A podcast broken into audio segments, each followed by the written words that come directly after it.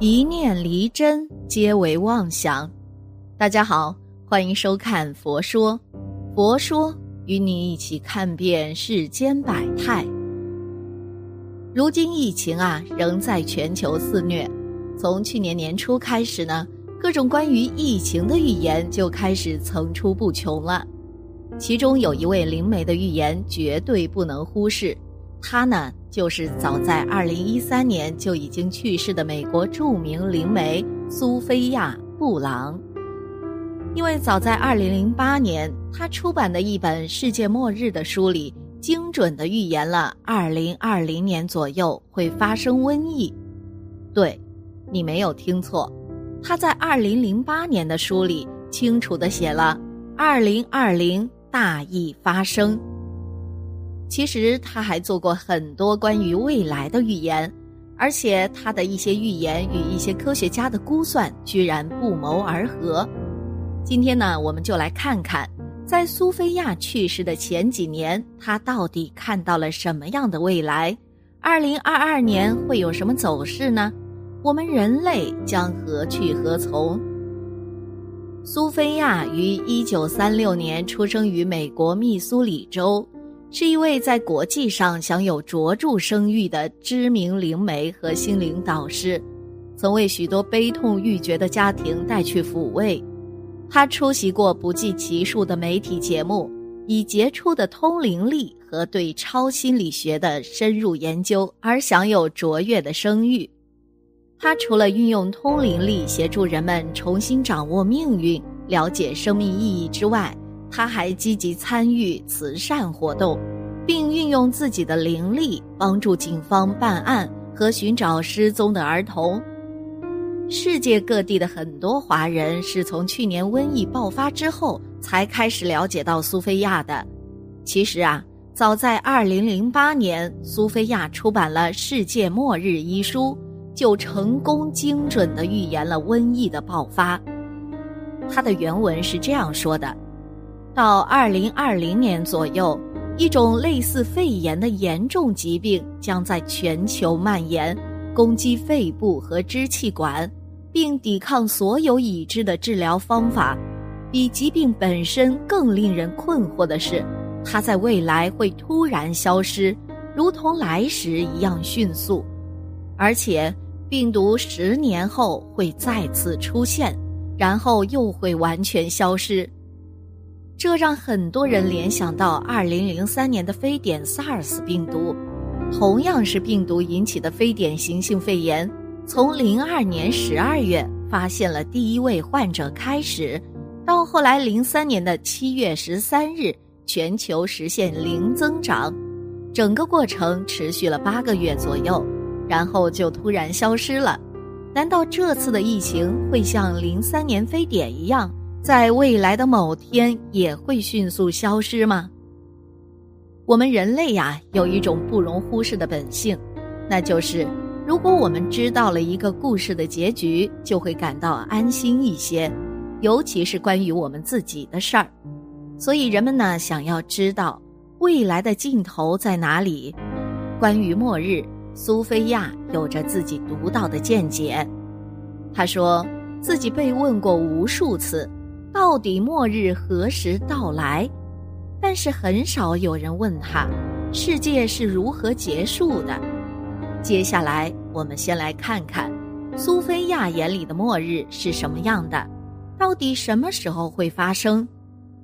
透过灵力呀，苏菲亚确切的告诉我们，在最后的日子里，这颗星球仍然会保有我们现在拥有的这些大陆。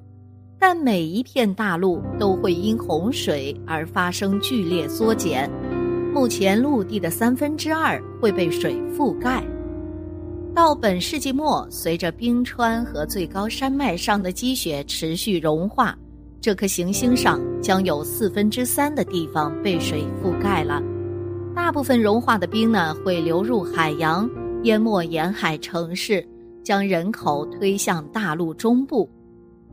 没有融化到海洋里的水会渗入地球内部，到达炽热的地核，产生蒸汽和压力，进而在世界各地引发一连串灾难性的火山爆发。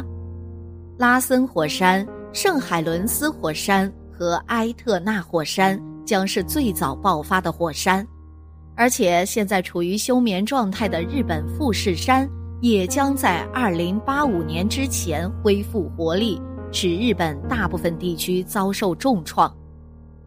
苏菲亚认为，在本世纪最后三十年中，发生飓风和季风强降雨的次数以及强度都将比现在增加一倍以上。龙卷风将不再是季节性的灾难，而会成为全年不断发生的破坏性威胁。在一些曾被认为是不会发生龙卷风的地区，比如中美和南美。以及欧洲和非洲的部分地区将会成为重灾区，一系列极端天气将导致本世纪最后三十年的大气环境变得异常恶劣。我们目前所遭遇的一些气象灾害与之相比呢，简直就像是再普通不过的天气了。到时候啊，在没有洪水的地方就会发生干旱，因此到时候人类的安全得不到保障。也几乎找不到良好的、拥有合适资源的居住地。他认为，在二一零零年的某个时候，灯将全部熄灭，不是地球的灯，而是我们人类的。我们人类将会在地球在接下来的九十二年里不再适合人类居住。苏菲亚说这话的时间是在二零零八年，在他的眼里。从二零零八年到二一零零年之间，人类已经走在一条自我毁灭的路上了。他说：“地球本身并不会在世界末日被毁灭，不会有流星撞击到我们的地球造成毁灭性的爆炸，也不会因为飘离公转的轨道离太阳而去而无法维持生命繁衍，而是会因为我们人类自身。”对地球资源大量的开采和环境的破坏，而导致地球不再适合人类居住。他认为，如果我们不关心这个神赐予我们的家园，它就无法再为我们提供庇护、食物和慰藉。就像一幢被我们忽视和随意滥用的房子，迟早将无法让人类再居住于其中。其实啊。世界末日在地球上已经真实的发生过五次了，这五次当中，大部分人最熟悉的是离我们最近的那次世界末日——希克苏鲁国陨石撞击事件。那次事件直接导致了地球上生存了一亿年以上的恐龙全军覆没。自一千五百年以来，仅仅五百多年里。就有超过三百二十种陆地上的脊椎动物已经灭绝了，大象、长颈鹿等大型动物正面临着生存危机，剩余的物种也在以平均百分之二十五的速度迅速衰退。一个国际科学家团队警告称啊，我们地球实际正处于第六次生物大灭绝中，而所有以往的灭绝事件。都是因天然的地质问题造成的，比如陨石撞击或者生态自然恶化所引起的，而这次生物大灭绝却是人为导致的，主要原因有环境污染、人口迅速增长、资源过度利用等。不难看出啊，这些科学家对未来的预言与苏菲亚的预言不谋而合。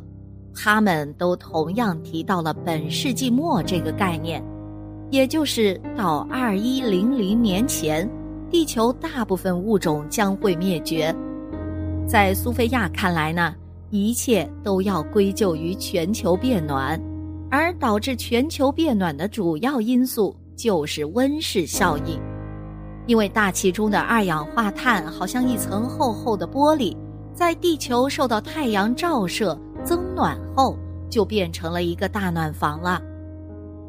苏菲亚在自己的书中大胆预测，二零二五年左右，人造血液的完善将会成为二十一世纪最重要的医学突破之一。到时候呢，一种通用型的血液替代品会得到营养和免疫系统支援技术的支持，并且容易被制造出来。人类届时将会拥有一个安全、健康、丰富的输血和供血系统。这些年啊，我们听到过太多世界末日的预言，不管是从科学的角度，还是从灵媒的预言书中，我们可能看到很多预言的末日时间的不同。从玛雅历法预测的二零一二年和物理学家牛顿精准计算的。二零六零年末日等等，这些呢，无疑导致了人们对末日的焦虑情绪。其实啊，无论末日什么时候到来，全球变暖、冰川融化、生物灭绝的速度之快是不可忽视的事实。各种对未来的不好的预言，首先应该明确的传达出一个信号，那就是在世界末日这样的问题上，我们人类。是不是应该反省一下自己呢？好了，今天的节目呢就到这里啦。希望此次相遇能给大家带来收获。如果你也喜欢本期内容，希望大家能给我点个赞，或者留言、分享、订阅。感谢您的观看，咱们下期节目不见不散。